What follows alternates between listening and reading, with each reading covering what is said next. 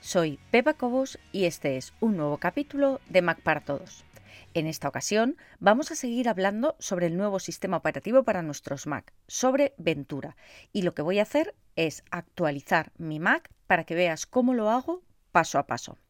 Tengo que avisarte, antes de empezar, que esta es una actualización básica. Quiero decir, yo no voy a borrar mi disco duro porque no estoy teniendo absolutamente ningún problema con el ordenador, no va lento, los programas cargan bien, no aparece ningún error, con lo cual he considerado que para mí es suficiente con una actualización básica. Te diré que en general, en el 90% de las ocasiones, con una actualización simple como la que estoy haciendo yo, es suficiente. Si te encuentras ahora mismo pensando, bueno, ¿qué hago? Mm, ¿Borro, no borro, actualizo normal? Lo que tienes que tener en cuenta son varias cosas y básicamente son de sentido común más que de tecnología. Lo que tienes que pensar es, ¿todo lo que yo creo que es un problema con mi Mac es porque es antiguo o es porque tiene un problema real.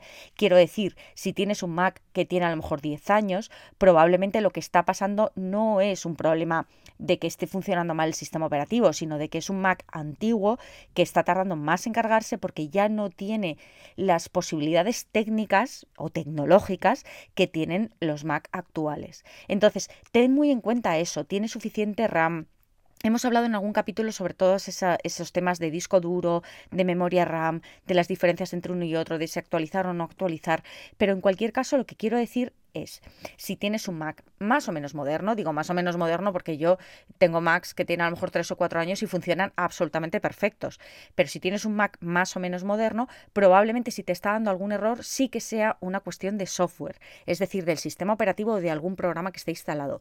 Pero si tienes un Mac antiguo, lo más probable es que todos esos problemas vengan de la antigüedad y no del software que estás usando. En cualquier caso, ¿dónde está la actualización Aventura y cómo sé si la tengo disponible? Puedes hacerlo de dos maneras. Te puedes ir aquí arriba a la manzanita y dentro de la manzanita nos vamos a preferencias del sistema y en preferencias del sistema nos vamos a actualización de software. Te recuerdo que esto que estás viendo es solo una parte del episodio completo. Los usuarios premium tienen acceso a todo el contenido de todos los episodios. Puedes probar gratis durante dos días sin ningún compromiso y conseguir acceso a todos los capítulos de Mac para Todos. Solamente tienes que entrar en macparatodos.es barra prueba. Recuerda, macparatodos.es barra prueba.